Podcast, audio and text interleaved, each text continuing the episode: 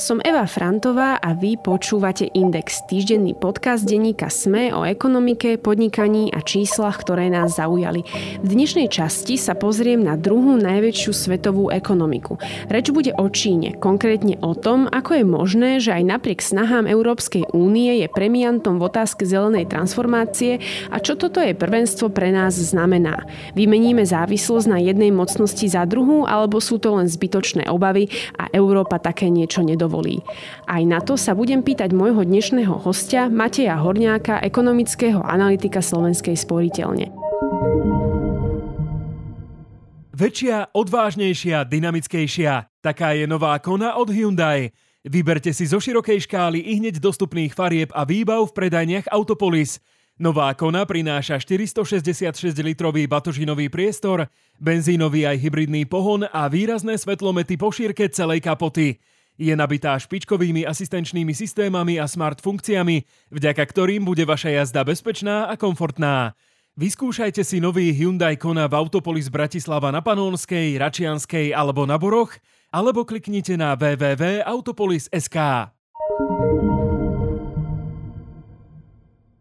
Odklon od fosílnych palív a masívne budovanie obnoviteľných zdrojov energie je jedným z cieľov Európskej únie už od roku 2019. Práve vtedy predstavila prvý významnejší dokument na túto tému – Európsku zelenú dohodu. Vypuknutím vojny na Ukrajine vo februári minulého roka sa jej snaha o uhlíkovú neutralitu ešte zvýraznila s cieľom odkloniť sa od ruských fosílnych palív. O to prekvapivejšie sú výsledky analýzy Medzinárodnej agentúry pre energetiku, v ktorej prvé miesto v množstve investícií do obnoviteľných zdrojov za tento rok obsadila Čína. A to nielen pokiaľ ide o výrobu elektrických aut a elektrobatérií, ale aj o rozmach solárnej energie. O čo sa Čína svojim prvenstvom snaží? Čo to znamená pre zvyšok sveta a pre Európu? Staneme sa opäť závislí na svetovej veľmoci, no tentokrát v otázke dôležitých komponentov pre solárne panely či elektromobily? Aj o tom dnes s Matejom Horňákom, ekonomickým analytikom Slovenskej sporiteľne. Matej, vítaj. Ahoj. Začnem teda obšírnejšie. Podľa údajov World Data z roku 2022 sú najväčšou ekonomikou na svete Spojené štáty americké samozrejme a hneď po nich Čína, teda z HDP niečo cez 16 biliónov eur. Len pre porovnanie, keby niekto chcel, tak teda HDP Európskej únie je okolo 14,5. Ako sa Čína stala druhou najväčšou svetovou ekonomikou? Tuto hneď na začiatok asi musíme povedať to, že Závisí to aj od toho, ako si to HDP vyjadríme, pretože dokonca v niektorých ukazovateľoch už Čína predbehla Spojené mm-hmm. štáty, takže niektoré čísla ukazujú, že Čína už je najväčšou ekonomikou na svete. Ten historický vývoj bol taký ako na hojdačke. Ešte okolo roku 1820 bola Čína najväčšou ekonomikou na svete, teda historicky tam túto rolu zohrávala. A jej príspevok tej celkovej svetovej ekonomike bol vtedy asi tretinový. Neskôr ale prišli vlády, prišli e, teda horšie vlády, vnútorné konflikty, vojny, čo samozrejme pozíciu Číny oslabovalo. E, mali tam aj niektoré chybné kroky, čo sa týka e, politiky a už o niekoľko rokov neskôr v 60. rokoch minulého storočia bol príspevok Číny svetovému HDP iba na úrovni 5%, čiže tá mm-hmm. sila Číny vo svete veľmi poklesla. Čo sa týka takých tých nedávnych dejín, nazvime to tak, ten príbeh sa začal písať niekedy okolo roku 1978, kedy v Číne prišlo k výraznej liberalizácii, kedy sa naozaj viacej otvorila svetu, znížila štátnu kontrolu nad cenami, podporila vznik súkromných podnikov, oveľa viacej prinášala ekonomické reformy, ktoré naozaj poháňali tú ekonomiku dopredu. Čína sa vtedy otvorila, prišlo mnoho investícií do kapitálu, do ľudí, tých ľudí je tam veľa, čo je tiež veľmi dôležité pre ekonomiku, aby bol dostatok ľudí, ktorí budú pracovať. A v zásade až do 90. rokov minulého storočia bola tá ekonomika hnaná najmä rastúcou produktivitou práce, to znamená, že tí zamestnanci stále dokázali vyrábať viacej. Od tých 90. rokov už oveľa viacej do popredia začali vystupovať aj investície, čiže tá ekonomika mm-hmm. začínala byť hnaná viacej investíciami. Čiže napríklad um, množstvo infraštruktúrnych projektov, ciest, diálnic, budov, vieme o mnohých mestách, ktoré Čína dokázala postaviť a to sú obrovské výdavky, ktoré tú ekonomiku dokážu hnať dopredu. Len pre predstavu, Priemerný rast Číny po tej liberalizácii, tie roky po liberalizácii dosahoval 9%, v tých najlepších rokoch to bolo až 13%. Ono v zásade je prirodzené, že tie chudobnejšie krajiny rastú rýchlejšie než tie bohatšie a keď sa otvoria tak e, a začnú príjmať akoby tie inovácie a, a myslenie zo zahraničia, tie procesy sa začnú prelievať, tak tá chudobnejšia ekonomika rastie rýchlejšie. Je to v zásade niečo, čo sme videli aj na Slovensku. Keď sme sa otvorili po tom roku 1980 a tak oveľa viacej e, k nám začalo prichádzať investícií zo zahraničia, otvorili sme sa svetu a ten rast bol na úplne iných úrovniach. Ešte čo by som chcel ale spomenúť, na čo musíme myslieť, že Čína má veľmi dobré predpoklady na to, aby bola najväčšou ekonomikou sveta, mm-hmm. pretože je veľká rozlohou a je veľká aj populáciou. A my ale keď ten objem HDP začneme prepočítavať napríklad na obyvateľa, dostávame sa už úplne niekam inám. A pri HDP na obyvateľa sa Čína neradí už zďaleka medzi tie najvyspelejšie krajiny sveta, okay. je skôr medzi tými rozvojovými krajinami s množstvom problémov v sociálnej oblasti, e, pri dodržiavaní ľudských práv. Uh. Tam je niekoľko sporov otvorených, taktiež e, problémov v environmentálnej oblasti a tak ďalej. Takže už v tejto oblasti vidíme, že nie je akoby na úrovni tých najvyspelejších krajín sveta. Čiže uh, nedá sa na to pozerať iba z jedného pohľadu aj na tie čísla. Ty si spomenul uh, 80. roky, že vtedy sa tá ekonomika Číny otvorila, zamerala sa hlavne na export. Primárne to teda bolo v nejakom tom nižšom a strednom hodnotovom reťazci. Dal sa takýto spôsob ekonomického rastu považovať za udržateľný? Čo iné krajiny napríklad, lebo aj Tajsko a Japonsko tiež zastavali podobný model a tiež im to pomohlo vybudovať silnú ekonomiku. Tak dá sa toto robiť dlhodobo? Dá sa to robiť dlhodobo, ale je treba množstvo práce a úsilia na to, aby to naozaj bolo udržateľné. Na začiatku prišiel teda ten výrazný boost do tej ekonomiky z toho otvorenia sa, opäť rovnako ako na Slovensku, ale teda ak by naozaj za tým nebola tá ďalšia práca a nejaký ďalší pokrok, tak akoby ten boost by časom vyprchal. Čiže boli to dodatočné ďalšie dávky nejakých podporných opatrení. V súčasnosti naozaj e, Čína do veľkej miery závisí na zahraničnom obchode. Ten v posledné roky prinášal asi petinu až štvrtinu ročného rastu HDP, čo ale v Číne je akoby takým prianím, alebo nazvime to problémom, akokoľvek si to povieme. Čínska vláda by bola radšej, keby ten ekonomický rast Číne bol bol ťahaný oveľa viacej domácim, domácim dopytom. Mm-hmm. Mm-hmm. Čiže naozaj tou uh, zlepšením ekonomickej výkonnosti krajiny cez uh, bohatších obyvateľov, ktorí budú viacej nakupovať, je to aj pre tú ekonomiku dobré, ak má dobrý ten domáci trh. Len pre porovnanie, ak si porovnáme tie e, spotrebu domácnosti voči HDP, v Číne je to okolo 55%, mm-hmm. a v tých najvyspelejších ekonomikách v Nemecku je to asi 73%, v USA, vo Francúzsku okolo 80%, čiže je tam naozaj veľký nepomer. Vieme to nejako laicky vysvetliť, alebo akože tak nejako na nejakom príklade, alebo ako si to človek má predstaviť, že čo je vlastne tá kúpna sila v pomere? Toto nám hovorí o tom, aké bohaté je vlastne to obyvateľstvo a aké množstvo tovarov a služieb si dokáže nakúpiť. A, a teda vyjadrujem Pomenujeme to ako podiel z HDP, pretože práve tá spotreba domácnosti nám vstupuje do tej veľkosti mm-hmm. ekonomiky. Je to dobré pre tú krajinu z toho dôvodu, že keď tí ľudia sa majú dobre a majú dosť peňazí, nakupujú, vedia akoby tú ekonomiku podržať aj znútra a nie je závislá iba na nejakých vonkajších faktoroch na tom, či sa jej darí vyvážať alebo sa jej nedarí vyvážať. Ešte by som možno doplnil k tej udržateľnosti tohto modelu. My sme už povedali, že je do veľkej miery závislý aj na rôznych investíciách do infraštruktúry. Mali sme množstvo správ o tom, že, že v Číne sa postavili mesta duchov, kde napokon ani nemal kto bývať. A tu je veľmi dôležité povedať ten faktor, že je to veľmi, veľmi nákladné. Čiže keď sa pozrieme napríklad na dlh verejnej správy v Číne, ten v tomto roku prekročí 82% HDP pravdepodobne, pričom ešte v roku 2015 to bolo iba necelých 42%, mm-hmm. čiže ten náraz je tam naozaj silný silný.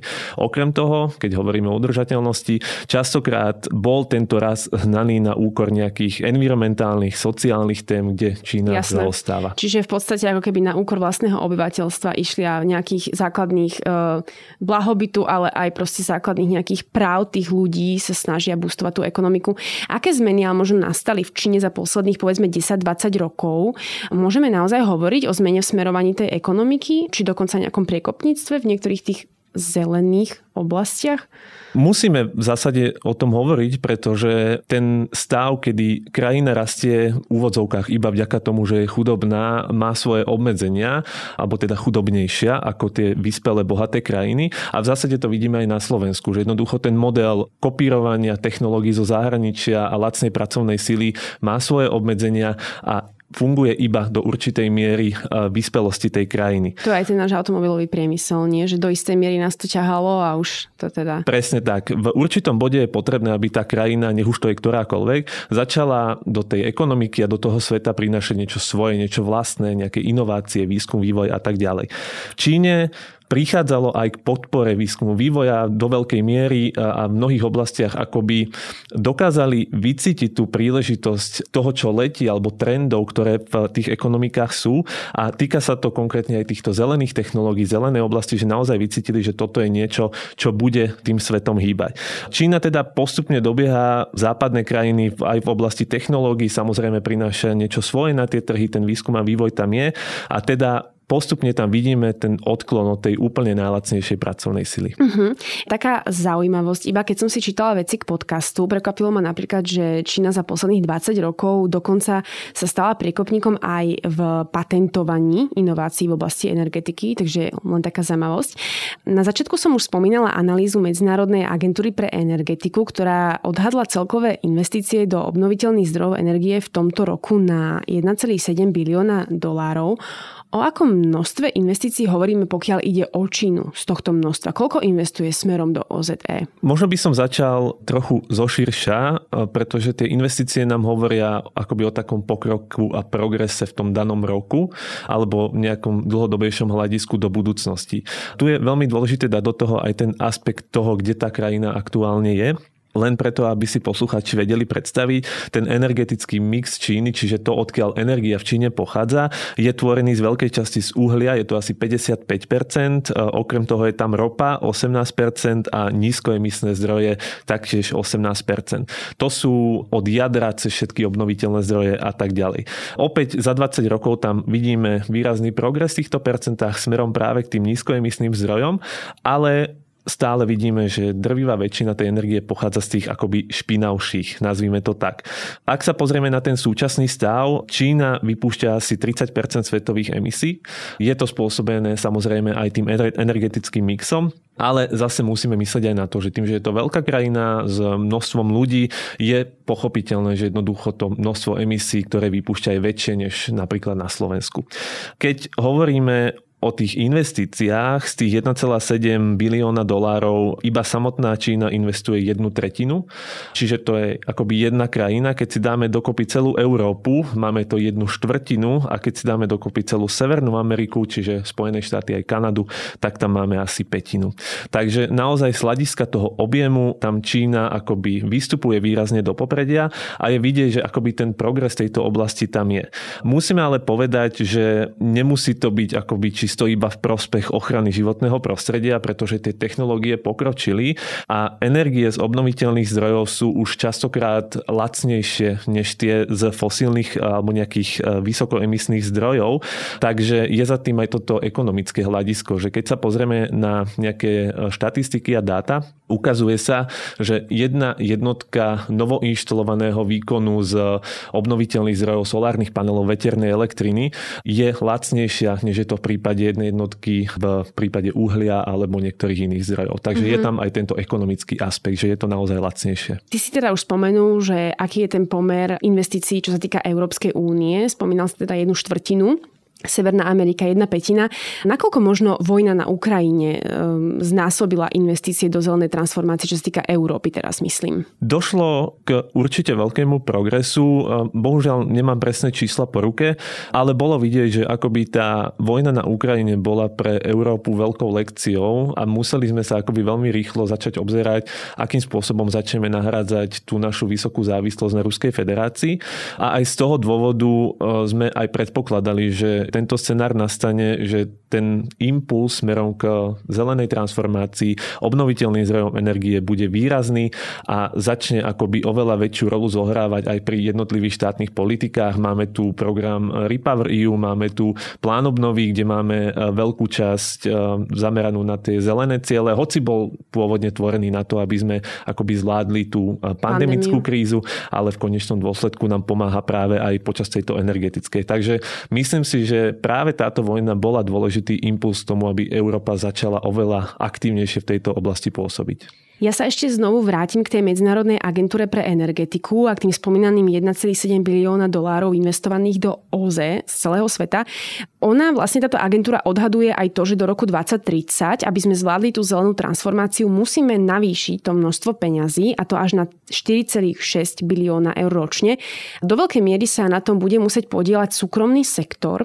Moja otázka by teda bola, v akej miere pochádzajú práve tie čínske investície zo súkromného sektora. Je to skôr štát, ktorý sa v Číne zaujíma o túto mm, oblasť, alebo je to práve tým, že peniaze investujú súkromníci? Nevieme to úplne takto povedať. E, takéto dáta k dispozícii aspoň ja som teda nemal. Dôležité je ale povedať to, že v Číne nie je úplne jednoduché akoby oddeliť ten súkromný a verejný sektor, čo spočíva aj tom, ako je nastavená čínska ekonomika, aké sú tam e, kontúry, ktoré tam vládnu.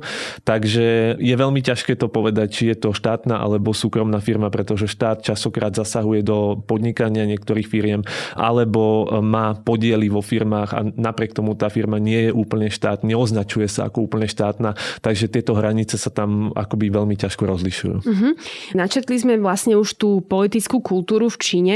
Vieme teda, že to je krajina riadená komunistickou stranou, komunistami dokonca sa dá hovoriť aj o takom nejakom autoritárskom spôsobe vládnutia. Xi Jinpinga. Ako vôbec takáto zmena ekonomického smerovania, ktorú vidíme posledných 20 rokov, nastane v takejto krajine? Mám si to predstaviť ako nejaké plánované hospodárstvo, alebo ako to teda je? Mnoho ľudí má ešte v pamäti časy spred roku 89, kedy sme naozaj fungovali na tých tradičných 5 ročniciach a naozaj sa všetko do posledného klinca v tom štáte naplánovalo. A tento typ, nazvime to, že sovietský typ plánovania, ale sa v Číne neuplatňuje, takže nepredstavujeme si, že to tam nejako takto funguje. To, čo tam je, už len o tom sú debaty medzi ekonomami, ako vlastne nazvať ten ekonomický model, ktorý v Číne vládne. Niektorí hovoria o socialistickej trhovej ekonomike. Je to také veľmi zaujímavé, nie? Lebo ja by som čakala, že im to vôbec nebude fungovať. A predsa tam ako ne, nejak to funguje, máme tam nejakú, alebo je tam, ne, môžeme to nazvať nejakou formou kapitalizmu. Je veľmi ťažko vlastne pomenovať, že čo to vlastne je. V každom prípade to, čo v Číne vidíme, je skôr také akoby indikatívne plánovanie, plánovanie na zameranie štátnej politiky, jednotlivých politík, akým spôsobom sa to hospodárstvo má uberať, kam sa má uberať, ale zároveň je tam tá moc, že štát môže prísť a konkrétnej firme povedať, že teraz by ste mhm. sa mali zameriavať na toto a taktiež takéto striktnejšie a detailnejšie plánovanie výsledkov potreb financí sa týka skôr tých verejných štátnych firiem. Uh-huh. V podstate ten ich akože kapitalizmus živíme aj my, lebo my si tam vyrábame veci. To si treba aj uvedomiť pri tých aj, mm, čo sa týka tej oblasti znečisťovania, že v podstate je to aj naša chyba. K tomu znečisťovaniu by som chcela ešte aj prejsť, lebo ty si už spomínal, že Čínu k tomuto zelenému ťaha aj fakt, že častokrát tie obnoviteľné zdroje energie sú už aj lacnejšie. Vieme teda, že stále 55% energie vyrába Čína z uhlia, nízkoemisné zdroje sú menej zastúpené. Môžeme vôbec povedať, povedať, že zelenú tranzíciu v Číne ženie do istej miery aj klimatický aspekt? Majú sa tam zle? Majú tam znečistenie? Alebo... Určite áno. Myslím si, že je to jeden z dôvodov, ktorý akoby e, tú čínsku vládu e, k tomuto motivuje, pretože naozaj tá situácia so znečistením tých e, čínskych mestách je veľmi náročná a zdraviu škodlivá.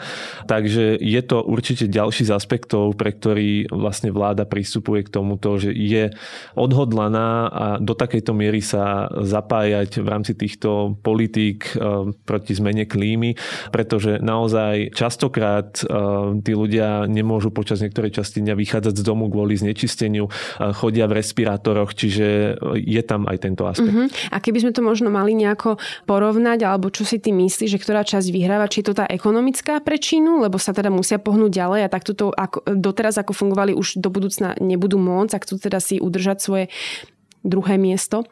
Alebo je to tá klimatická, alebo možno aj tá energetická bezpečnosť, že sa obávajú, že do budúca nebudú mať nejaké energozdroje. Možno nejakú indikáciu k tej odpovedi na túto otázku nám dáva fakt, že my si vieme akoby tú energetickú, respektíve túto zelenú ekonomiku v Číne rozdeliť na dve časti. Vieme si ju rozdeliť na časť spotrebnú, nazvime ju spotrebnou, kedy naozaj hovoríme o tom, ako veľmi sa tieto politiky presadzujú v samotnej Číne, koľko solárnych panelov tam majú, koľko veterných turbín tam majú a sme si povedali, že tam ten podiel je rastúci, ale zďaleka nie je najväčší. My si ale vieme pozrieť tú akoby produkčnú stranu, kde sa pozrieme na úlohu Číny v dodávateľských reťazcoch pri výrobe, spracovaní a tam vidíme, že Čína má naozaj globálne dominantnú rolu pri množstve, množstve tých kľúčových prvkov, ktoré majú oni u seba v rukách a stávajú sa pre nich veľmi dôležitým aj vývozným artiklom do sveta. Čiže ak sa na to pozrieme z pohľadu týchto dvoch rovín, tak nám to napoveda skôr smerom tej biznisovej. Mm-hmm. Mm, čiže ekonomická stránka. Hovoríme, že teda sú premiantmi v zelených riešeniach do istej miery. Tým myslíme obnoviteľné zdroje energie, solárnu energiu, vietor, ale takisto aj elektromobilitu. Čo vlastne znamená, že Čína je premiantom v oblasti solárnej energie? Znamená to to, že solárna energia, výroba solárnych panelov má v Číne naozaj dlhú históriu, čo je niečo, na čom akoby postavili celý ten effort, e, ktorý, alebo teda všetky tie výsledky, ktoré teraz dosahujú, že keď si predstavíme, že prvá fotovoltaická továreň v Číne vznikla už v roku 2002 a odtedy akoby mali čas zdokonalovať tie procesy, vylepšovať, a akoby postaviť celý ten dodávateľský reťazec okolo, čo je naozaj vec, ktorú neurobíme za 1-2 roky, ale potrebuje nejaký čas. Takže je to niečo, čo im dalo dobré, e, dobré mm-hmm. predpoklady. Už posledné roky sa začali postupne presúvať e, kapacity na e, výrobu týchto solárnych panelov, ale aj v ostatných dodávateľských reťazcoch reťazcoch z Európskej únie, Japonska, Spojených štátov do Číny. Čína v tom celom dodávateľskom reťazci má asi 300 tisíc pracovných miest. Podiel Číny vo všetkých tých produkčných fázach solárnych panelov prekračuje 80%, čo sú naozaj veľmi vysoké ano. čísla. Top 10 svetových dodávateľov na výrobu zariadení pre solárne panely je v Číne, takže aj, aj v tejto oblasti je tam výrazná dominancia. Okrem toho je dôležité povedať, že Častokrát hovoríme akoby iba o tých zariadeniach alebo teda továrniach, ktoré stoja priamo v Číne, ale čínske firmy majú továrne potvárané aj v iných častiach sveta, alebo teda v iných krajinách. Majú továreň na výrobu panelov v Malajzii, vo Vietname, čiže e, je tam naozaj akoby aj také širšie geografické pokrytie.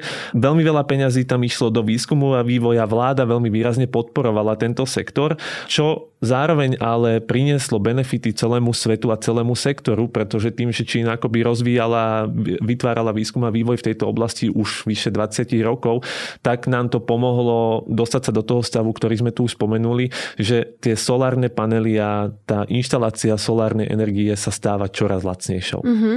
Ty si už spomenul, že aj napríklad pri tých solároch tá produkčná časť je oveľa silnejšia. Naopak, využívanie tej solárnej energie priamo Čínou je vo veľa menšej miere ako napríklad nejaké fosílne zdroje uhlia a podobne.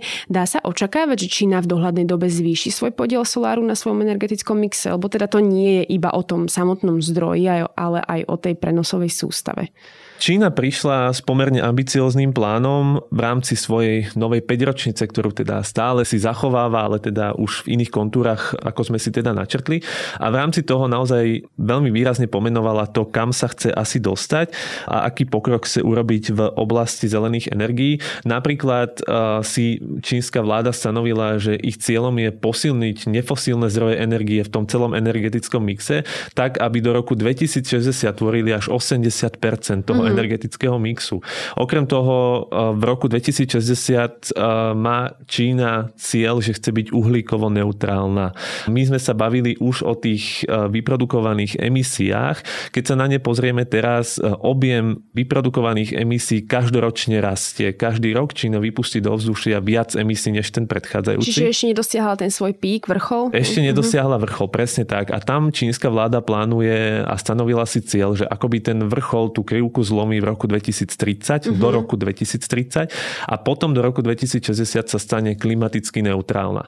O tomto niečom, o klimatickej neutralite sa hovorí aj na úrovni Európskej únie. My ju chceme dosiahnuť do roku 2050, avšak je dôležité povedať, aby teda sme rozumeli, že klimatická neutralita neznamená, že nebudeme vypúšťať žiadne emisie. Cieľom je aj keď nejaké emisie vypustíme, urobiť také opatrenia, aby sme ich tzv. offsetovali, vyvážili nejakými inými spôsobmi, napríklad prostredníctvom nových technológií budeme stiahovať z ovzdušia, budeme vysádzať nové stromy a tak ďalej. Takže tie ciele, ktoré si Čína stanovila, sú ambiciozne, ale teda v zásade tie posledné skúsenosti nám hovoria, že Čína častokrát tie svoje ciele jednoducho dokáže si tou svojou administratívnou silou v štáte dosiahnuť. Ale nakáže a je Druhý veľmi výrazný sektor, ktorý je rozšírený v Číne, je aktuálne elektromobilita, elektroauta, elektrobatérie. Európsky dvor auditorov vo svojej júnovej správe spomenul, že teda Európa zrejme prehrá boj o prvenstvo vo výrobe batérií do elektromobilov a teda ako hlavnú prekažku uviedol prístup k surovinám spolu s rastúcimi nákladmi a tvrdou konkurenciou. Ako to teda vyzerá, čo sa týka prístupu k surovinám? Čo sa týka prístupu k surovinám, Čína opäť stojí v popredí a zohráva kľúčovú rolu, ako sme si to už načrtli. Ak sa pozrieme naozaj separátne na elektrobatérie, respektíve batérie potrebné pre elektromobily, Čína v tomto celom reťazci kontroluje asi 41% svetovej ťažby kobaltu, 28% lítia, čo sú dva naozaj kľúčové Dôležité. prvky uh-huh. pre rozvoj elektromobility, ale teda opäť nielen u seba, ale aj tým, že má nejaké svoje bane v zahraničí a tak ďalej. Okrem toho, čo je e, ďalší takým, takou prekážkou, alebo teda hrozbou, nazvime to hrozbou, je, že Čína spracúva tri štvrtiny z tej svetovej ťažby kobaltu a dve tretiny z toho lítia. Mm-hmm. Čiže naozaj veľká časť toho výrobného procesu sa odohráva v čínskych rukách. Okrem toho kontroluje významnú časť ďalších prvkov, nebudeme si ich tu všetky menovať, ale teda výsledkom tohto je, že zhruba 6 z 10 batérií, ktoré na svete sa vyrobia, je práve z čínskych tovární. Mm-hmm, čiže naozaj akože to postavenie Európy v tomto smere je naozaj ohrozené, ak si predstavíme, že sme chceli byť premiantmi, ale kto vie, teda začína sa stavať aj veľa tých výrobní elektrobatérií, chystajú sa aj u nás, ale možno, že sa tá situácia v budúcnosti alebo v najbližších rokoch aspoň trošku prikloní na našu stranu. Bola Čína vždy takáto silná, pokiaľ ide o automobilový priemysel? Čína nebola silná, čo sa týka automobiliek. Tam takto, tá história automobilizmu v Číne je pomerne dlhá, ide až do nejakého 19. storočia. Také, že niečo sa tam v tom modernom ponímaní začalo diať okolo toho roku 1950 až 80, kedy začali vyrábať aspoň nejaké malé objemy aut. Potom ale od roku 1990 došlo k razantnému rozvoju automobilizmu. Už v roku 92 vyrobili viac než milión vozidiel. No a potom ďalší výrazný impuls prišiel v roku 2001, keď Čína vstúpila do Svetovej obchodnej organizácie. Začala teda oveľa viacej sa zapájať do zahraničného obchodu a potom medzi rokmi 2002 a 2007 ten čínsky autopriemysel rástol až priemerov nejakých 21% medziročne, čiže veľmi výrazný nárast. Uh-huh. Hovorili sme o rôznych druhoch materiálu, ktoré aktuálne Čína ťaží, alebo teda väčšina tých materiálov pochádza práve z Číny. Môže sa stať, že Európa bude nakoniec závislá na Číne v prípade výroby elektrobatérií, podobne ako sme v súčasnosti závislí na Rusku, alebo teda už nie tak, ako sme boli, ale boli sme veľmi závislí na Rusku, čo sa týka fosílnych palív, plynu a teda ropy. Môžeme hovoriť o takejto hrozbe do budúcnosti? Samozrejme, takáto hrozba tu je, je tu prítomná, ale je veľmi dôležité, že Európa si to uvedomuje. Prichádza k tomu postupne aj legislatíva z posledných rokov, kedy Európa aj v dôsledku vojny na Ukrajine si uvedomila dôležitosť strategickej bezpečnosti, kedy vlastne začína rozmýšľať nad tým, ako rozložiť tú hrozbu. Napríklad plánuje, že z jednej mimo európskej krajiny bude môcť pochádzať maximálne 65% ročnej spotreby hoci ktorej strategickej suroviny.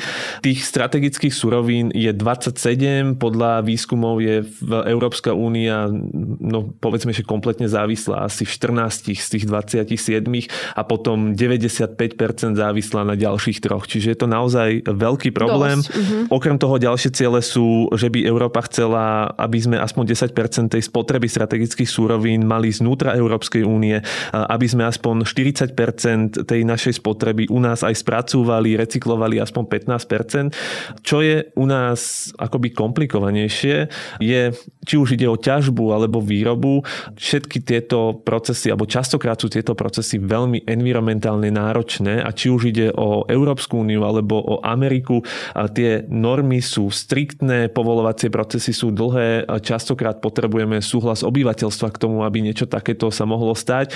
A prirodzene, že každý asi chce, že áno, majme to v Európe, ale nie pri mojom dome, čo je tiež jeden z tých problémov a povedzme si, že je to jeden z problémov, ktorému Čína nemusí čeliť. Áno. Jednoducho príde administratívne rozhodnutie a, a je to tak.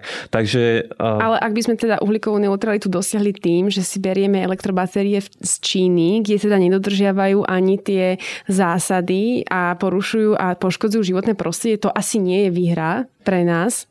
A takto ju asi ani dosiahnuť nechceme. Čiže... A z toho dôvodu vnímam ako veľmi pozitívne to, že Európska komisia, a mám taký pocit, že tie posledné roky je Európska komisia oveľa, oveľa aktívnejšia v tejto oblasti, než bola kedykoľvek predtým.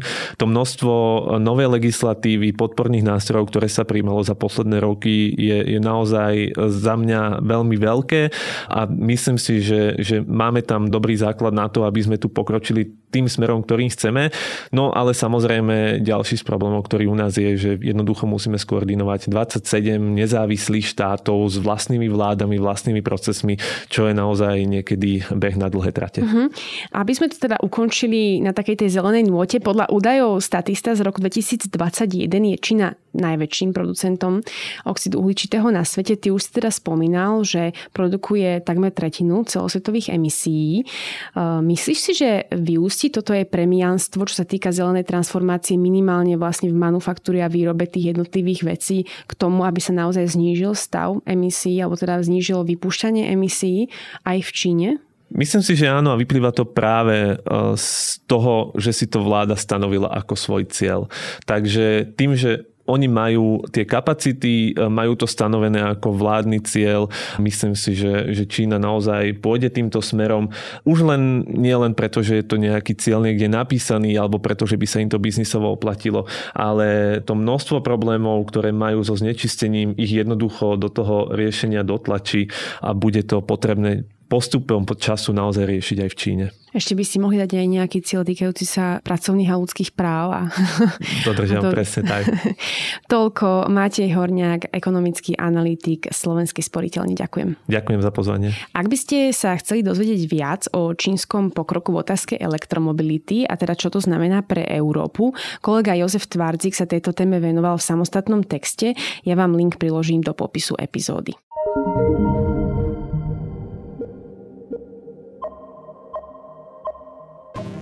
Počúvali ste Index, ekonomický podcast denníka SME, ktorý vo štvrtky nájdete vo všetkých podcastových aplikáciách, ale aj na webe denníka SME. Som Eva Frantová a na tvorbe podcastu sa podielal aj Marek Franko. Ak by ste mi chceli poslať námety na témy, respektíve ste v podcaste našli nezrovnalosť alebo vám niečo len nebolo úplne jasné, pokojne sa mi ozvite na podcast index zavinačsme.sk. To je odo mňa všetko, počujeme sa opäť o týždeň.